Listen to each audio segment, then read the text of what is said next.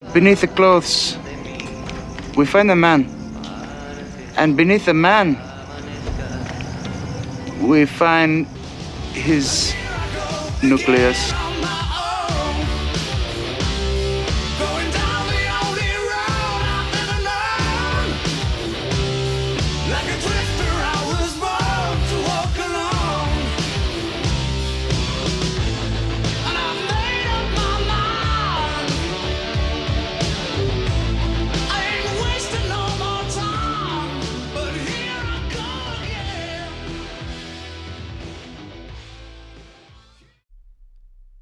Hello, everybody, and welcome to a Hispanerd.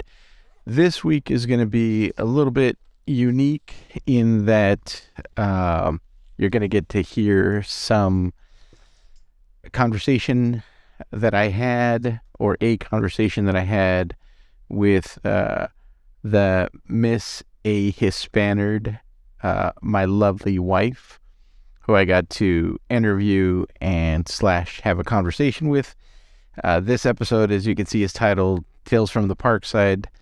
Uh, she and I got a chance to go play together um, at Disneyland and uh, just hang out and enjoy time together without the kiddos, which was super nice.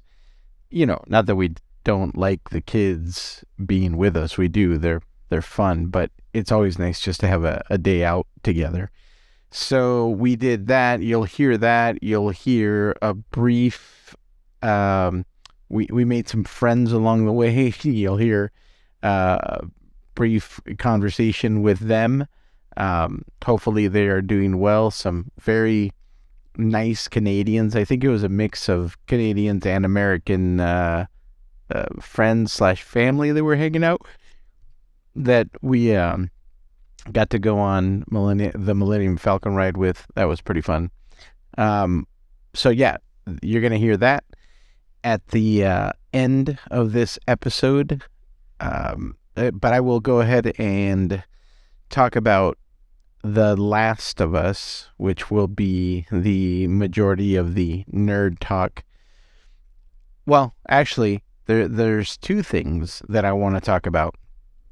I want to talk about The Last of Us, and I want to talk about um, the Flash movie trailer. The Super Bowl was this past Sunday, and typically that's when they drop a bunch of uh, different trailers. And I do want to go over some of them, but it, in this episode, I want to specifically just kind of talk a little bit about the Flash um, trailer that came out. I I'm so conflicted. I don't like Ezra Miller, not because he's a bad actor, but because of all the shenanigans and uh, not just the running with the cops. Like, you know, that's whatever. You know, celebrities have run in run-ins with police often enough that it's not a weird thing anymore. It depends on what the situation is. You know, sometimes maybe they've joined a protest or, uh, yeah, or, you know, there's some allegation and it's got to get figured out and they got to go to court or it's drugs or I don't know, any number of things. But with Ezra Miller, eh, you know, it was really disturbing behavior uh, towards others. Uh, you know, there were what what's the word? Allegations of of grooming an underage person, kidnapping an underage person, acting out in various places. You know, uh, threatening people physically. Not that the guy is threatening, but you know that's what he was doing. Um, there was even I, I think if I'm getting this right, I think there was even uh, a but news story that had come out that he had gotten punched out by the kid that played uh, Elvis in this new Elvis movie. Don't know if that's the case or not, but um, you know that's uh, allegedly, as as they say. Uh, you know, the guy was just an absolute mess when it comes to his personal life and also really disturbing, you know, allegations on top of that. So that really just put me off to wanting to see anything with him. That doesn't mean that there's not redemption in the future. I believe that people can turn their lives around. I believe restitution can be made as long as, you know, it's not something like murder or sexual abuse of a child or something, you know, something really just heinous. Uh, I think, uh, you know, people can make amends and, and, and come back and they should be allowed to, you know, as long as it's not something that is, you know, something like I described earlier. Um, but that being said, not ready uh, to go enjoy a movie with this guy in it. So it was a real bummer to to see the Flash trailer. Not all of it looked good to me, but there was enough in the trailer that looked like it's going to be a lot of fun that I'm bummed out that I'm, you know, uh, purposefully going to sit this one out. Now, when it makes its way over to HBO Max, I, you know, we have HBO Max. I'm sure that I'll catch it then. I just don't really want to give it any dollars at the movie theater. Um, the, you know, that's that's the my way of protesting the whole situation. Um, my thoughts on the trailer: some of the CGI looks really bad. The special, uh, the the slow mo special effect portion did not look good. I brought that up with Kenji. He said, you know, they could still be working on it all the way up until you get, you know, a week before the release of the movie and they could improve things massively. But to tell you the truth, even if the CGI is not, you know, spectacular, if it's very clearly noticeably CGI, it's not like there's not a ton of movies that have that issue anyway, and you can forgive it if the story's good. So that might be the case with this one where the CGI is not great, but the story is actually so good that it holds everything up in place. One thing that I thought uh, that was the most intriguing was seeing Michael Keaton back again as Batman. That was actually, you know, there's something uh, in me that was like uh, a kid in me. It just brought back, you know, nostalgic feelings I did think it was a weird, odd choice that the Batman that I grew up with, you know, the, the 1984 Tim Robbins Batman, that that Batman would not make changes to his his outfit, you know, throughout the years to kind of not bring him up to speed because I do like that classic look that was created uh, for the Tim Burton movie. But I feel like his age and, you know, I don't know, moving forward with design, which uh, Batman is uh, kind of like Tony Stark, and he's always tinkering with, you know, the suit. I thought you would see a little bit of that. Like you could keep most of the iconic aspect of it, but maybe give it a little bit more mechanical look, uh, something that would help Batman adapt with his age. Because if they take the cowl off, it's going to be Michael Keaton, who's his age now, not Michael Keaton from the past, I'm assuming. I could be wrong on that. They might use de aging technology on him, and so we could be dealing with the Batman from way back in the day, which that would be an odd, you know, decision story wise, I think. But, uh, you know, it was cool to see the Flash going, You're, you're, and he's like, Yeah, I'm Batman. I mean, that, that was pretty sweet. Uh, to see Batfleck back in there, there's a rumor that Christian Bale's Batman is also going to make an appearance. So you're going to have at least three Batmen, two Flashes played by the same character, and a Hispanic Supergirl that looks nothing like Kara, you know, that we've known, that we've come to know and love. That's another miss for me right there. And not, you know, I'm Mexican, so it's not racism. I I just don't uh at this point there's no precedent for it, so it, I don't connect with you know this person specifically. Could Krypton have their version of a Mexican? Sure. I mean, you know, it looks like Krypton had basically your run of the mill human being and all the variations along with coming to our planet and then getting superpowered by our sun so their physiology is different in that. I kind of never really got that one. I, I i feel like it would have worked out a little bit more if if uh, superman was a little more alien than he currently is but again whatever it's fine.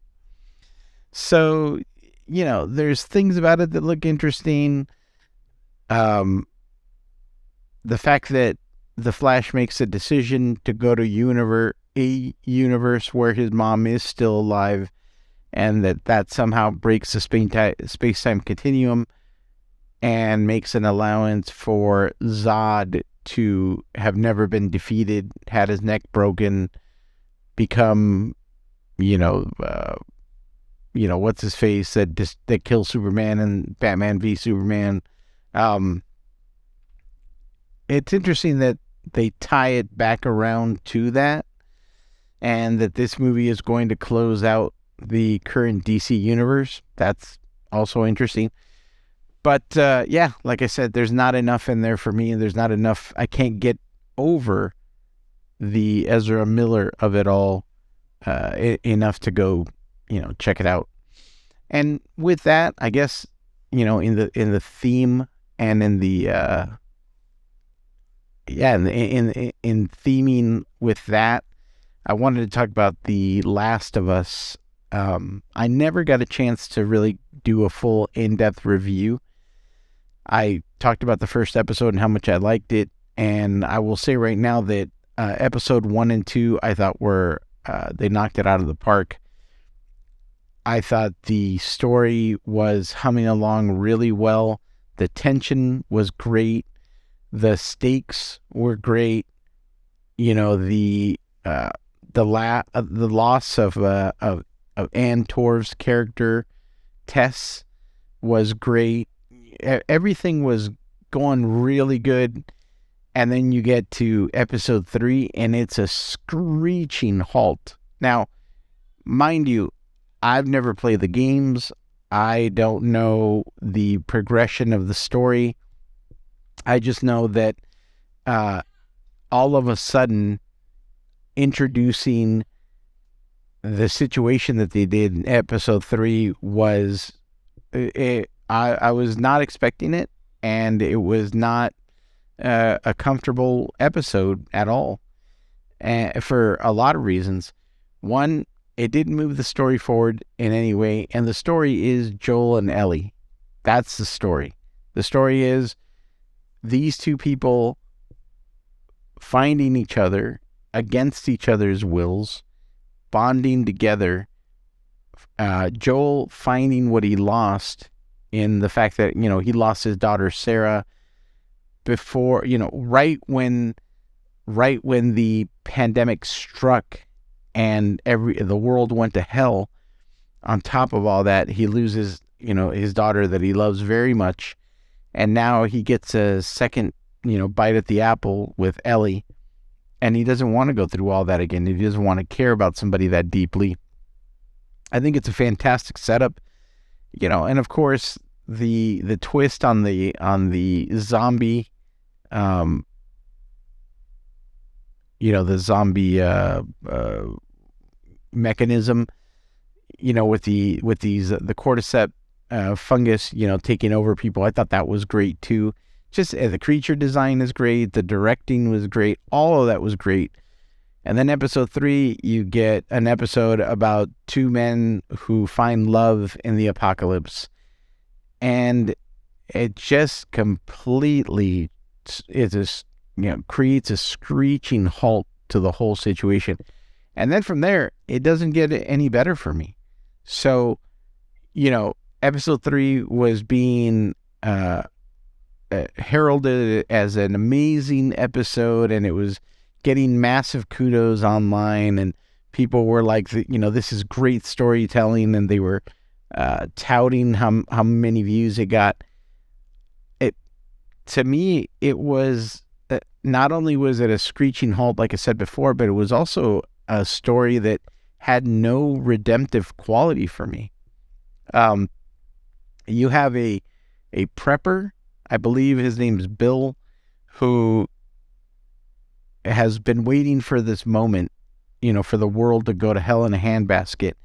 And when it finally happens, he's like the only guy who's fully prepared, fully stocked, already has the skills, um, you know, has eh, knows how to make his own ammunition, has guns, is raising animals. He he has all of the tools and skills to be able to survive on his own while the world falls apart, and he has no interest in helping anybody else.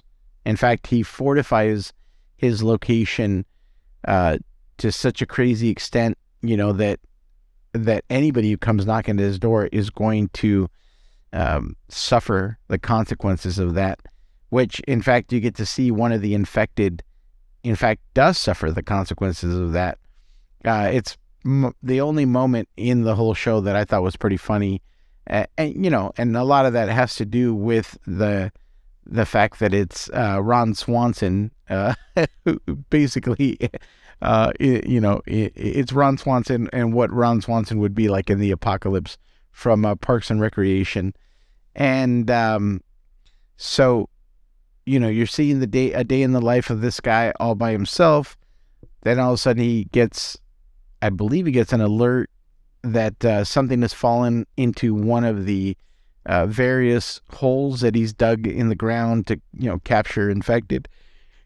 And sorry about that. He goes over, takes a look, finds a human male in there. You know, it looks like he's about to shoot the guy, but uh, the guy convinces him that he's not any trouble at all. So he lets the guy out of the hole, inexplicably allows him to get to go back into his comp- compound. Um, you don't really understand why uh, Bill lets his guard down, or at least I didn't. Didn't make any sense really, particularly because of, how uh, what's a word uh, paranoid the guy is shown to be. But he lets this other guy in his house, lets him take a shower, cooks a dinner for him, and then ends up singing him, you know, for all intents and purposes, sings him a song basically, and love blossoms from there. And then you see that they start to share a life together, and it's fairly graphic in moments, definitely uncomfortable, you know, uh, for me anyway. But uh, after that, it just kind of falls into the mundane, and then you see one person who is now pretty much has everything that he wants. He's a prepper and he's got somebody share his his prepping and his isolation with, but it's not enough for the other person. The other person wants to expand and you know, have company over, which is how Joel and Tess are introduced to them.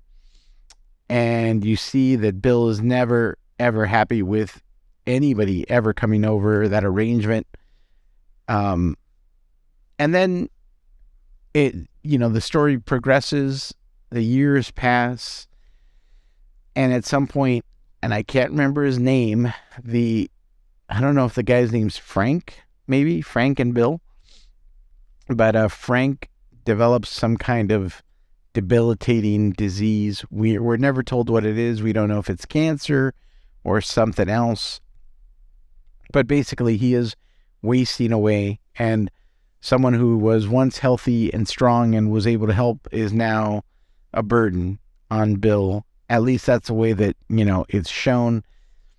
And, uh, and while in some sense, yeah, he is a burden, in another sense, he brings a lot of value to the table just by the fact that he's a thinking, talking human being that is able to provide ideas and conversation and company, you know, but uh, we're made to believe that the decision that he makes in the show is the right one and it is it is the one with dignity, which is actually the thing, you know, there there's two things that really bothered me about this show and and it's the reason that I'm I'm jumping off board.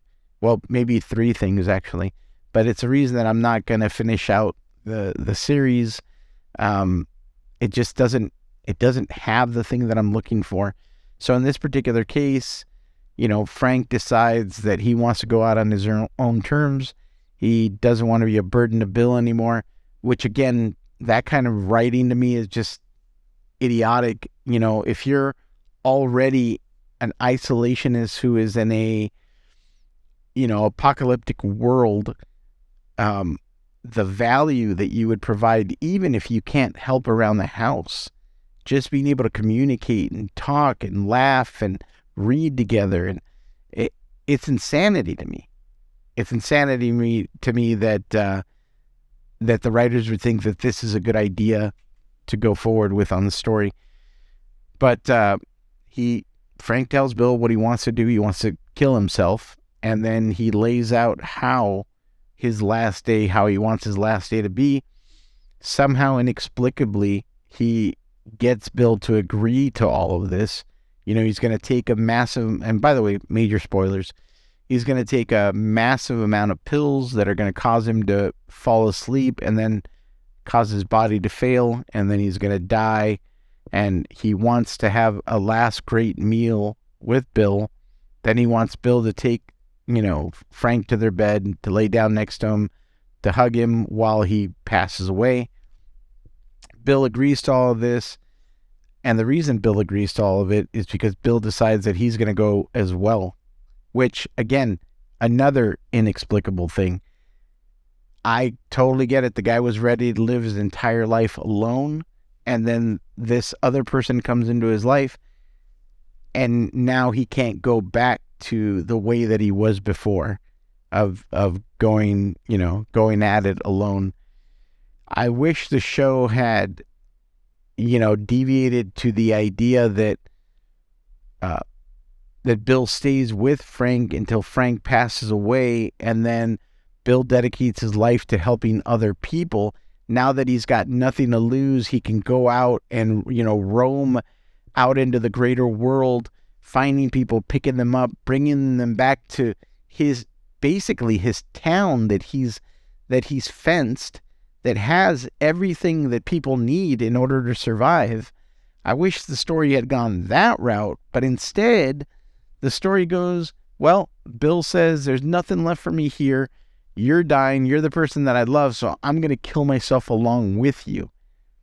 And then Frank says, you know, I'd be angry, but that's just so dang romantic, and I can't be mad at you for it. And I'm like, what? What are you talking? That's insanity to me.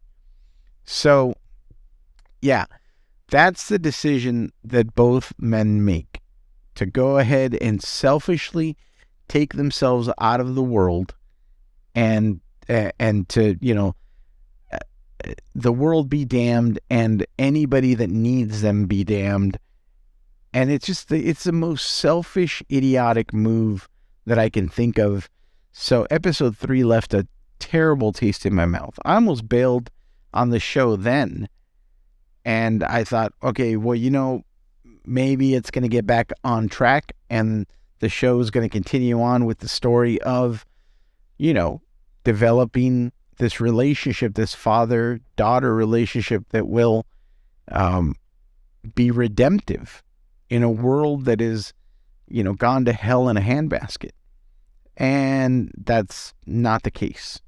So, episode four finds uh, Joel and Ellie, you know, and that, and episode three is basically all of that is to tell you how they got the car that they end up going traveling to because they're on their way to Wyoming to find Joel's brother that has gone dark. You know, they can't he, he can't raise him on the radio and and he's worried about his brother. So anyway, episode four finds Joel and Ellie traveling to Wyoming. They get to a certain city where uh, they can't go through, so they have to go around, which causes them to go into the city where they get ambushed. Joel has to kill a couple of guys, and they've lost their car, so now they're on foot. And in the midst of all this, you end up being introduced to the leader of the city, which that was a head scratcher to me. It's a soft spoken, you know, slightly heavy woman that I don't understand and and not in episode 4 and not in episode 5 are you ever given a reason why these hardcore militaristic looking guys would be taking orders from her. You just there's I she's not there nothing gets established that she's like a scientist or some kind of charismatic politician or some eh, some kind of leader you know it's never shown that she's some kind of leader in some way that would automatically make you understand like of course of course she's leading these hardcore seal team 6 style guys that are you know super capable. None of that gets explained or shown in episode 4 none of it gets explained or shown in episode 5 and she ends up dying a grisly death along with the rest of these very uh, capable looking men. It's a very strange, you know, episode four was disappointing. Episode five was even more disappointing. And the thing that topped it off for me for episode five, the thing that just made me go, well, I'm I'm out, was uh, this little sub story because they they have every episode has a little sub story that they're telling you. And it's a sub story about humanity and about the nature of humanity. And so you see in episode five, this father and son, you know, and, and it's a disabled son. The son can't, uh, he can't hear. So everything is communicated through sign language. And, you know, so so you see this this father that has done everything and anything to keep his son alive, to take care of his son. He ends up, you know, connecting with Joel and Ellie, and they work out a deal where this father will get them out of the city because they're being hunted uh, by, I think the leader's name is Kathleen, who is also hunting, I believe, the guy's name might be Sam and his son. And um, so she's hunting both of them. So it benefits them to get together. And, you know, Joel is the muscle and Sam has the understanding of the city and knows where, you know, where to go. And uh, so you, you are given the background story as to why things have happened in that city that they're in and why this guy is being chased after. But again, you're never given an explanation as to how Kathleen could possibly have taken control of this group and is the one that's calling the shots. And um, as the as the four, the little boy, his dad, Joel, and uh, Ellie are on their way to, to to actually making their way out, they get ambushed. Uh, Joel ends up killing the guy that, that's got them pinned down. But he's already radioed Kathleen. Her and all these mercenaries arrive, and, you know, it gets very dramatic very fast. And then just as quickly, it gets wild with all of these infected, which they travel underground somehow, like uh, like gophers. It's really weird. I still don't really have an understanding of how that actually works, but you see them create a sinkhole and then they just pour out like crazy, you know, uh, ch- chimpanzee on a rampage, just attacking these guys.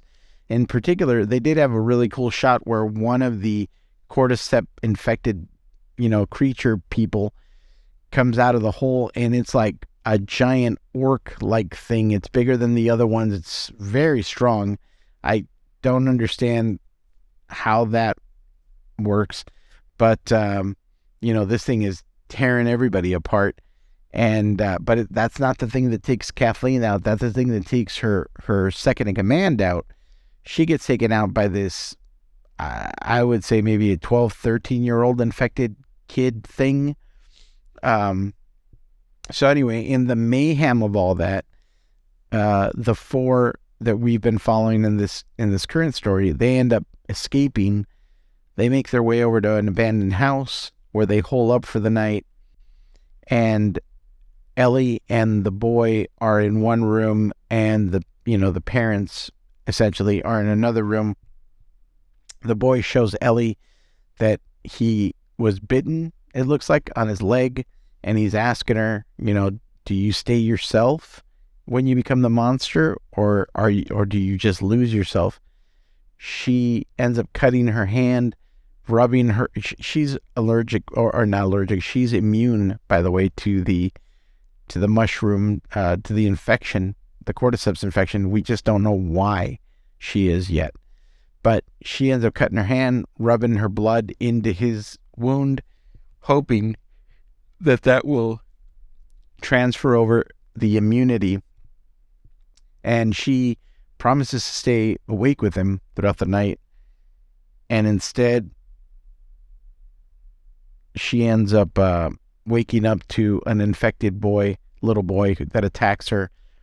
The dad kills him, you know, and then turns the gun on himself and kills himself. And after that, I realized I was out. I just I can't do this. Like the people in the real world right now are monstrous to each other in many ways. But man, I have a really hard time believing that if things got really bad that we wouldn't join together to try to, you know, not only survive but to thrive. And I just I, I can't I can't do it. I can't do it. I can't watch something that is sending the wrong message constantly, at least to me and, and the way that I see things. And there's no redemptive quality to it.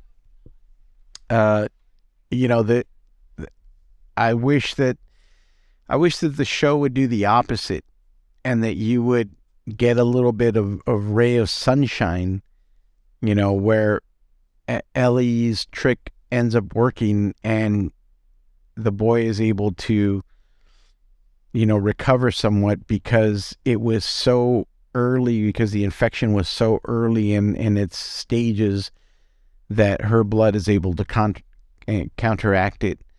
But uh, no, instead, you spend all this time with these two people just to watch them both die.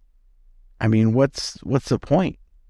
You know, like we don't need to be reminded that the world is harsh you know, the the the show has done a great job of establishing that in the first and second episode, but then it's just it's relentless in letting you know, and then it also on top of that doesn't really make much sense uh, in how things progress. So, yeah, for those reasons, I am. So, The Last of Us, I will not be continuing forward with that or with season two.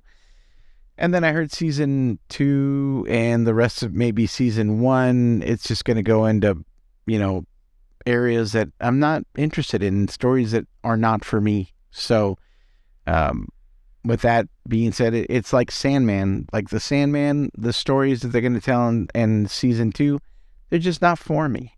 It's just not, it's not my, uh, my cup of tea. So I'm out.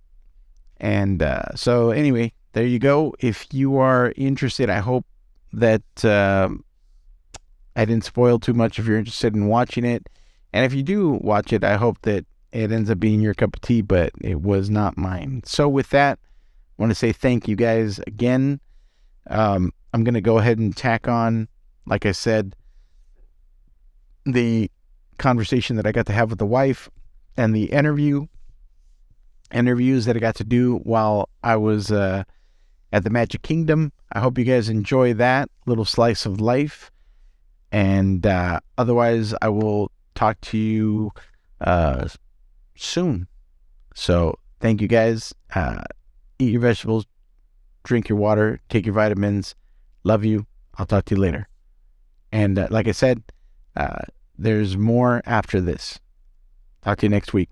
Bye. All right. So my question is Marvel or Star Wars? Star Wars. Why? It's what I grew up on. Yeah.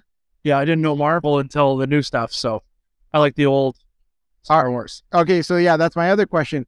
How do you feel about Mandalorian and the new Ahsoka show, the things that are they're bringing through Disney Plus, as opposed to like the previous prequel movies or the the previous three uh trilogy movies? I- I've only watched the first season of Mandalorian, so and again, it's good, but I it, to me, it's not as good. Yeah. So you did you like like Force Awakens and all that stuff better? Oh yeah, Oh, okay. Yeah. Okay, cool. Yeah. All right, awesome. And what about you? And sorry, I should have gotten you guys' names. What well, what's your name? I'm Craig. Lexi. Lexi? Uh, probably Star Wars. Star Wars? Wow, okay. And and why Star Wars? Better trilogy. Like I just like the plot line of it more. Yeah, that's shocking. Like, oh okay, well that's good. Star Wars or Marvel?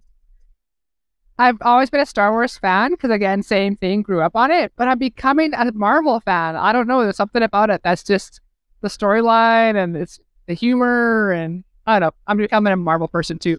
Wow, this is really shocking. Thank you guys. This is thank you. I appreciate it. So we didn't talk about it with you. Let's say your name. So my name is Clinton. All right, Glenn, and, and you said uh, Star Wars or Marvel, Star Wars and, and why? because right from when I've been a little kid, I've always wanted to be able to go into outer space. And being a Canadian, that's a lot harder to do to join up with NASA or anything like that. So that's how I got into scuba diving because you're a s- that is totally different environment. It's like being in outer space when you see that stuff. All right, so along with the star, I mean, with the, the whole stars and outer space thing, how do you feel about Star Trek? Um, I prefer the Star Wars still over Star Trek. Yeah, I mean, don't you feel like Star Wars is more dangerous? Like Star Trek feels very like you know you're in a federation, you've got like uh you know some Star structure. Trek, Star Trek actually feels it's uh, very diplomatic, and that's why I am the original Star Wars and not the other ones because they have more politics, more diplomatic. All right, so then within the Star Wars, would you rather be a, a smuggler or would you rather be a Jedi? Smuggler, hands down. Nice. All right, all right. Well, thank you, man. I appreciate that. Hello, my love. Hello. Thank you for being on A Hispanerd. This is the first for me. so, as you guys can hear, we are at uh, the happiest place on earth, celebrating uh, early and not being like all those other schlubs who do it on the day of and pay exorbitant prices for a super teeny tiny uh, steak or chicken or some other highfalutin uh, meal that uh, does not, uh, you know, really, uh, you know, uh, what am I trying to say here? Uh, no Doesn't satisfy your appetite. you could, you don't need to insult. You could just celebrate. That's part of what A Hispanerd is. We're about insults. So we're about to get on the Jungle Cruise, and I just said something that completely shocked you. I said that I've never been on this attraction at night before. Why is that surprising to you? You've been on it at night multiple times. With the children. How don't you feel like this is a daytime attraction? Definitely, definitely. You really can't see a whole lot of that. Then, then why would people go in right at night? No, it's got a different feel. And they shine the lights on things and, you know, jokes, they just fall differently in the darkness. Is it scarier at night? Uh, it depends how old you are. Yes. it can be heavy. Yeah, it's wild to be like. I, I was thinking about it right after I, I said that to you. That uh, I'm not really sure uh, what attractions I only do during the day and what I only do at nighttime. But uh, I'll give you an example. I don't feel right about doing haunted mansion during the day. That's weird. Yeah, I only like doing uh, like I think it's best to be uh, celebrated and done at night. I hear you saying, but once you go in, it is night. You know. Well, that's true. They, they do a great job, but doesn't it really like play up the illusion when you go ahead and, and you go at night and then all of a sudden you're still at night and now you know it it really like helps the ambiance. Straight. With this one with uh, Tom Cruise, I just uh hadn't really even thought about it until right now. And you know the whole reason we're here is because uh, Haunted Mansion was closed down. Speaking of that, what do you think of the landing pass? What do you think of that whole system? Right. I'm really confused by it. As I was telling you earlier, like, this, just big. right? Like, we should be able to buy a package, like we said earlier. Uh, it's confusing. The whole thing is confusing. They should, they should come out with um more clear More clear what? instructions and Or is it just because we have not? no, I mean it, it shouldn't you, you shouldn't know it should be easy to find the info. Sorry, we're having a little bit of a of a difference of where things should be. but then this is for the. It's fine, leave it alone. All right, so we're into uh 2023. What's your uh favorite movie of the year so far? What's up with that face? oh, you know what? Tell the people what movie you go back to all the time. What's what's that movie that you love with the Amish people?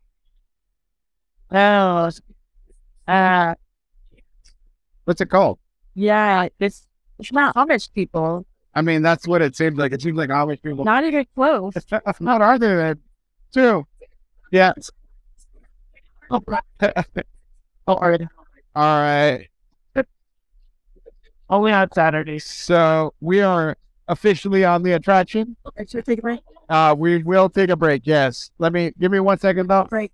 Let me uh, let me take a break. Right. Wait, what's it called again? You're already on. The movie I like. Yeah. It's called Sweet Land. Sweet land. That's a little slow. About two Amish people Okay. from Switzerland for who hate each other at Not- the beginning, not even being close. but then she starts to cook chicken, and then he falls in love with her. Wrong countries. We do not far off from the plot. Uh, so my wife loves it so much that she's bought it at least three times, and that's in endearing right there. well, we did Valentine's Day, Jalen, at the happiest place on earth. Uh, not on, Not on- A Valentine's not a Valentine's. yeah, not on Valentine's Day. A pre Valentine's. We call this. Uh, A day date without the children. And thank you. I'm gonna title this episode "Tales from the Park Side" because I'm really good with titles. Yeah. So I feel like that would uh, be a good one. And you know, you'll be sprinkled in along with uh, entertainment news as well. So, speaking of entertainment news, on a scale from one to ten, how excited are you about Ant Man Quantumania? A solid five, six, six and a half. Solid six and a half. Wow. There you go, folks. Ah, well, how would you rate Ant Man one and two? Like, what, what do you think, Ant Man? So, actually, good. I actually, I actually really like it. we have a sombrero uh, rating in Yeah. A Hispanerd. It's uh, one sombrero is not good. Okay. Five sombreros is excellent. Yeah. Uh, what what is what would be your sombrero rating for Ant Man one? I would say five. Wow, Yeah. that is a high sombrero. What did you give it?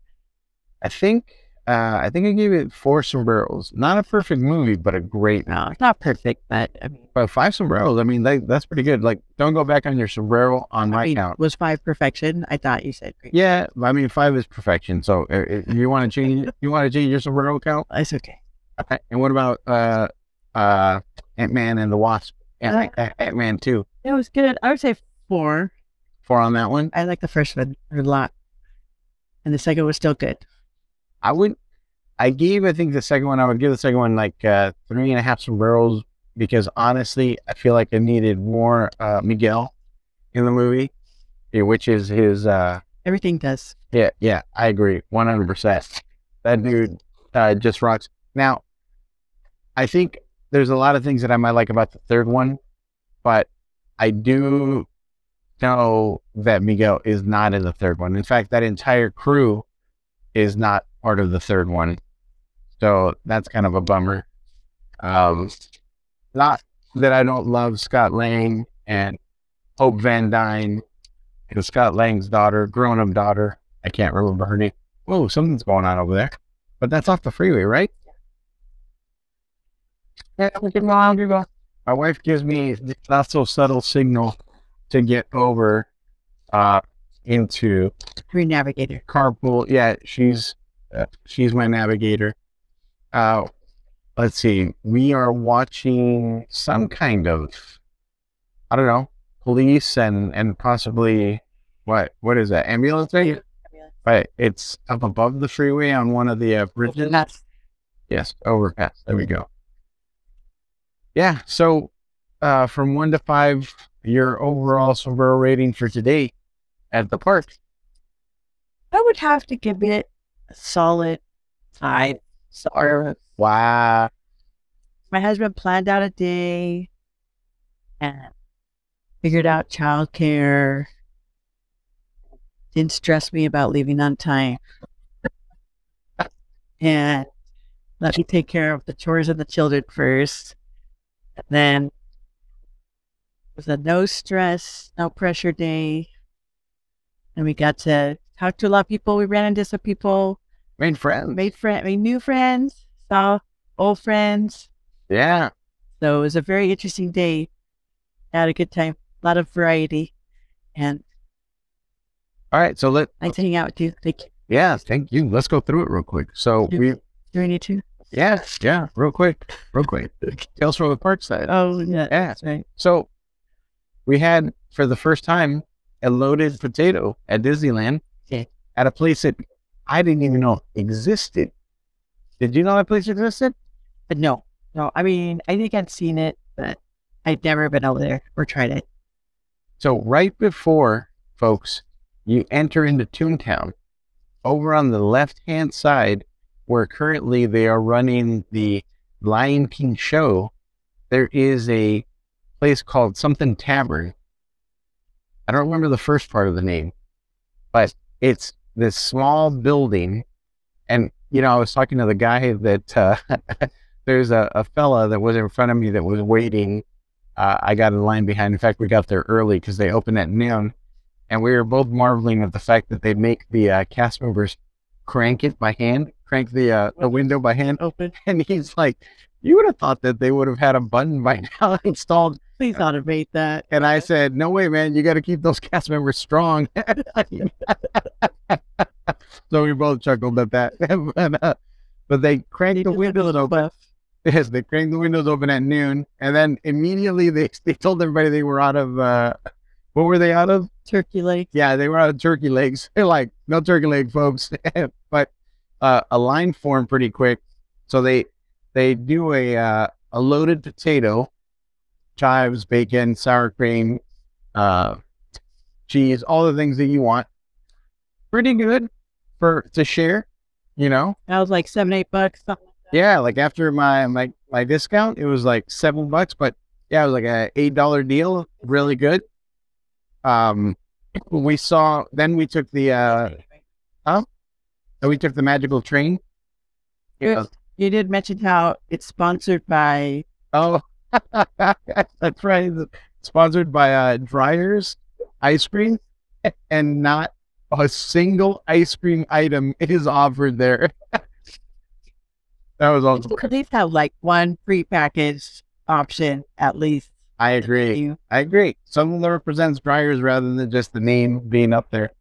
But then from there, we jumped on the train and we took it to uh, New Orleans Square. And for the first time, something I was completely unaware of and saw for the first time in my life, I just never looked that way. But you have to go, you have to get off the train and then you have to go back onto the platform as if you're getting back onto the train. And if you look to your right, and it has to be like I was looking, trying to look over to to uh, Pirates of the Caribbean location, but you actually have to look to your immediate right, and up above the buildings there's a small pirate ship. Yeah, you don't ha- you don't have to you don't have to take the train. You just walk up on to the top of the stairs and look to your right, like towards where those bathrooms are, and there's Yeah. exit and above. Yeah, the building. We never seen it before. That's pretty cool. Yeah, that was really cool. Never seen that before. Then we went into the bazaar and we checked out the uh, Aladdin, the the Aladdin's genie lamp, Yeah. which uh, two kids were in the process of making it work, and they thought it was the lamest thing. That was Yeah, it hilarious. costs like fifty cents. That was awesome. Yeah. this is hey, this is robbery. Yeah, this is this is a scam. that was rad. Uh, and that's right across from the Jungle Cruise. The Jungle Cruise, yes, yes. And so, see, what do we do today? Jungle Cruise, Haunted Mansion, Space Mountain. Uh, we we jumped over to Cal First one you missed. Our first one was Matterhorn. Matterhorn, Big Thunder. Then we went over and did roller coaster. I mean, the Roller uh, coaster. the Incredicoaster. coaster. I'm not saying any of these in order, but we did that, and then uh, we we rode the train. We did Pirates of the Caribbean. I mean, it was like all, all my favorites. We did um the stars, Wars. The Space Mountain. Oh yeah, we did Millennium. Oh, so then that's where we met our new friends. So we went on Millennium Falcon Smuggler's Run. and Smuggler's Run. and we I got to be a pilot for the first time. which actually that's what I wanted for you. I did pretty good. I you did excellent. I was a little nervous. so yeah, like when we were picking out the uh and the, the people that we that we met up. So what happened was I told Talon that I had discovered that there was this uh hack that you could do on the on the attraction where you could push a sequence of buttons and and do a certain thing that would turn Hondo's voice off and it would activate Chewbacca.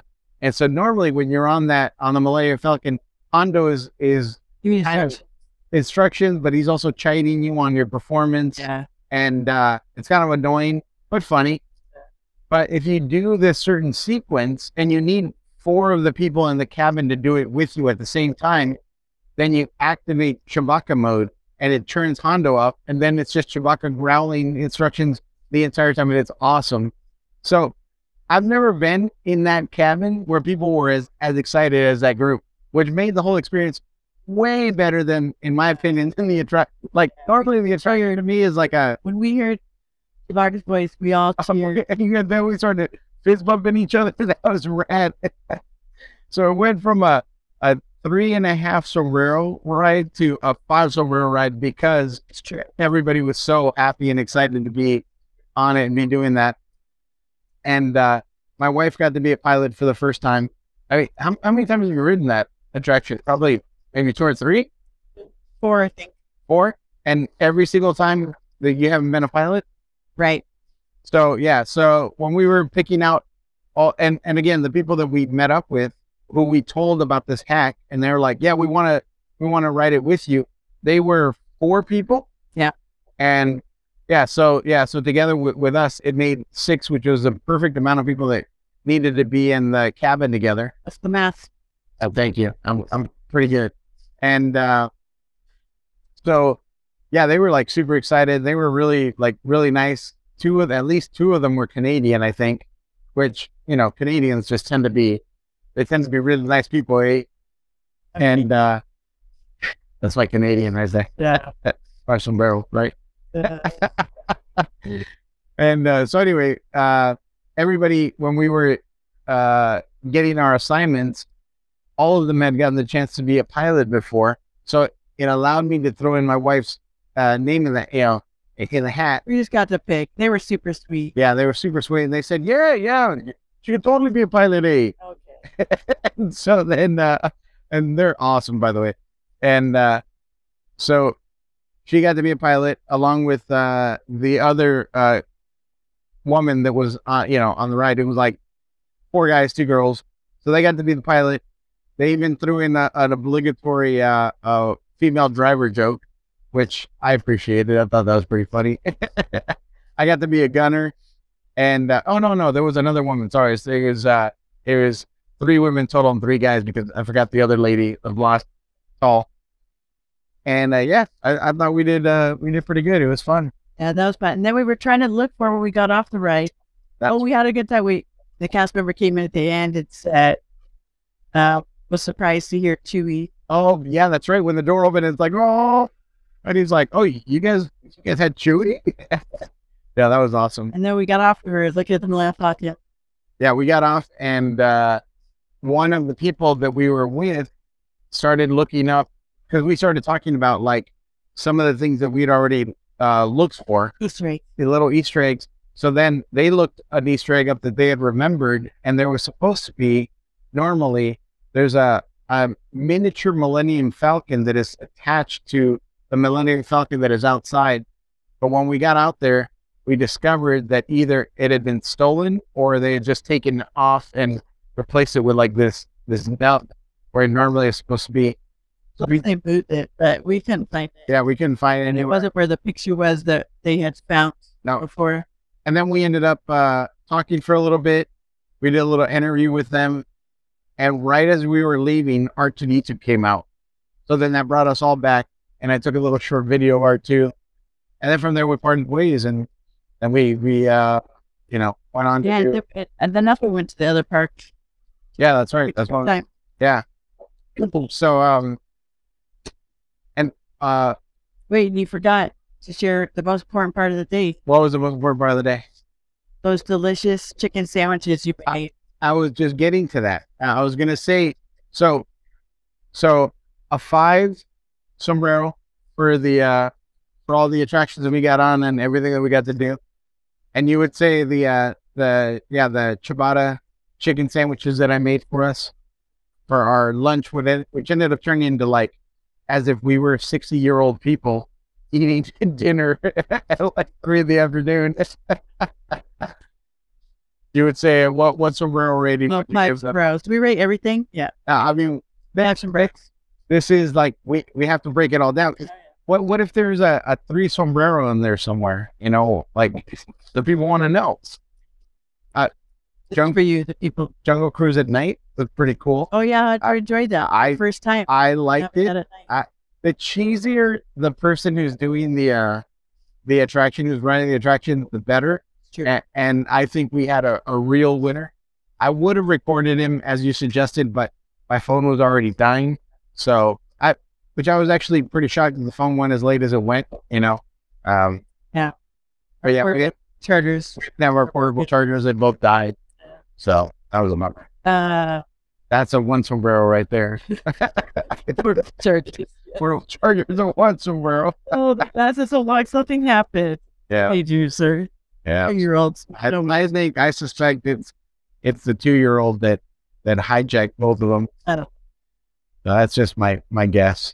Yeah, and it was fun. Uh, yeah, there were some funny pictures. Um, That's some really good funny pictures. Um, you're a mother, yes. and not only are you a mother, but you're a mother of seven, and so you have this tugging at your heart. Whereas we're in the park enjoying various things, you're like, oh, the kids would enjoy this. Oh, it'd be nice to have a kid. Me, on the other hand, I was like, yeah, no children. This is awesome. In fact, for the first time ever, we also rented a, uh, oh, Knocker. five sombreros on the locker. Seven bucks, pretty roomy. You know, when if you don't get the uh, the deluxe locker, which is only three dollars more, I highly recommend the lockers. That I thought that was great. Um, pro tip: if you're over on the California Adventure side, over at Grizzly River Run, they have lockers there as well that are free for two hours. Up to two hours. Yeah, which is good if you're going to go on the ride and you don't want to get something wet. Uh, you still have to use your credit card, but to activate it. And as long as you get to your locker before two hours, you don't get charged. sometimes that line is pretty long, so it might be close. But um, that's neat. That they, But hey, yeah, that was a good tip. I didn't even know about that. So, and I never tried out the the entire time that we've gone to the parks as a family. We always have a stroller. So the stroller acts as our mobile locker, even though it's completely not safe, and anybody can swipe anything at any time. Though people are really cool and, and never do that. But um, it was yeah. cool. We found that um, we did that walkway by Oh yeah, right across from Haunted Mansion. it, like the Haunted Mansion exit. there's a little shack that sells bread bowls. And there's a little walkway that also has a sit down area that directly faces uh, Tom Sawyer's Island, which is then a path that leads out on the to the other side, like closer to uh, the restaurant. Wait, oh yes, yeah, That's not what it is. But uh, hungry. I think it. I think it is hungry. okay. I think it is hungry bear Anyways, that was it's just a cute little path, and with with cool seating and like I out of the, that one spot. yeah out of the way of seating. Cool, cool little you spot. could see people coming off the the Off Splash Mountain. Splash Mountain ride. Yeah. well, not the top of it, but part of the ride. I mean, yeah, right, running through. That's neat. Oh, we did Winnie the Pooh with Of no course. children and the Adventures of Winnie the Pooh. yeah. Um, uh, let me see what else. Yeah, it was it was a, a great day, easy to maneuver with no children. The longest thing I think that we waited for was Space Mountain. Everything else we we got to test out something that normally we would never purchase, but I gotta admit, part part of it is because I still don't really understand it. I haven't looked into it, but we got the opportunity to try out Lightning Pass, and because of Lightning Pass, Lightning Lane. Lightning Lane, and because of Lightning Lane, or it's it's the Lightning Pass, I think it's called, and then you go to the Lightning Lane, Oh, okay. and uh, because we got to try that out, we got to cherry pick which attractions we were going to go to, and then we did the thing that we used to do before when we would get a fast pass is try to get on an attraction that was relatively short, and then once we were done with that one, go over and, and do the fast pass. In this case, the Lightning Lane, and that worked out really well. Like I said, the the longest thing that we had to wait for was um, Space Mountain, which was really cool. And we talked about Space Mountain like how Well, because we didn't have a Lightning Lane. yeah, that's why. But And we um didn't pay for any extra Lightning Lanes. Do no, uh it was complimentary uh, because I'm a cat member. So well so we oh, no, I'm saying we didn't pay for you know, you could pay oh, pay an extra twenty five dollars for Rise of the Resistance. resistance, or we could have paid an extra 15, 10, 15, 15 for Mickey's Runaway Train. Yeah, Runaway Train. yeah, the brand spanking new one that is. Uh, For California Adventure, it was the uh, racer oh, uh, yes, uh, extra to do Lightning Lane for the racer. that's right. Which I didn't know that that Toontown technically still not open. I thought it was already open, but technically it doesn't open until next week. Oh, and you can't even go on that ride without a Lightning Lane pass right now. Yeah.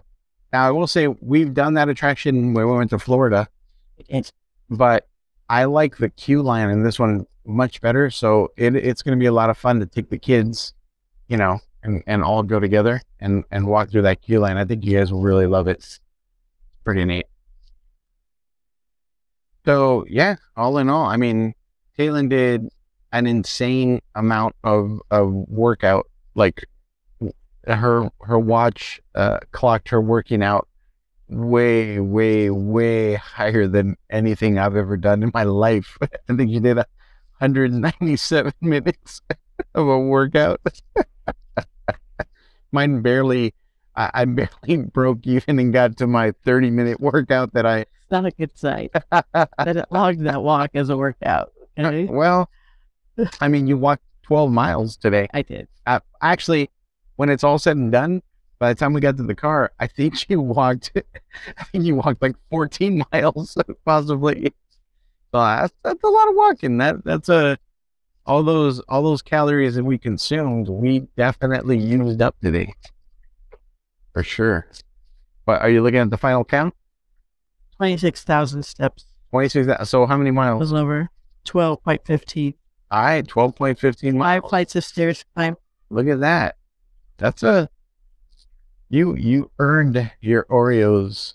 You earned My five Oreos. you earned your uh your Dole Whip. Yes, Dole Whip. You Hot earned chocolate. your hot chocolate and your chicken sandwich. you earned it all. yeah. The uh feel some oh what where's our family? That's weird. we just got home and we don't well, okay, just because the car's not here doesn't mean I guess some of the kids aren't here. But uh still pretty uh, pretty late. What do you think, boss? Am I am I there? Yeah? So Tay, I just want to say thank you for a wonderful day. Thank you for being on the podcast for the first time ever. Hopefully, this is not the last time. Um, let's see if you remember this. This is how we'll say goodbye to you, and then I'll I'll I'll finish the podcast, you know, later with a, a review of something else. But we saw Amsterdam. Do you remember that movie?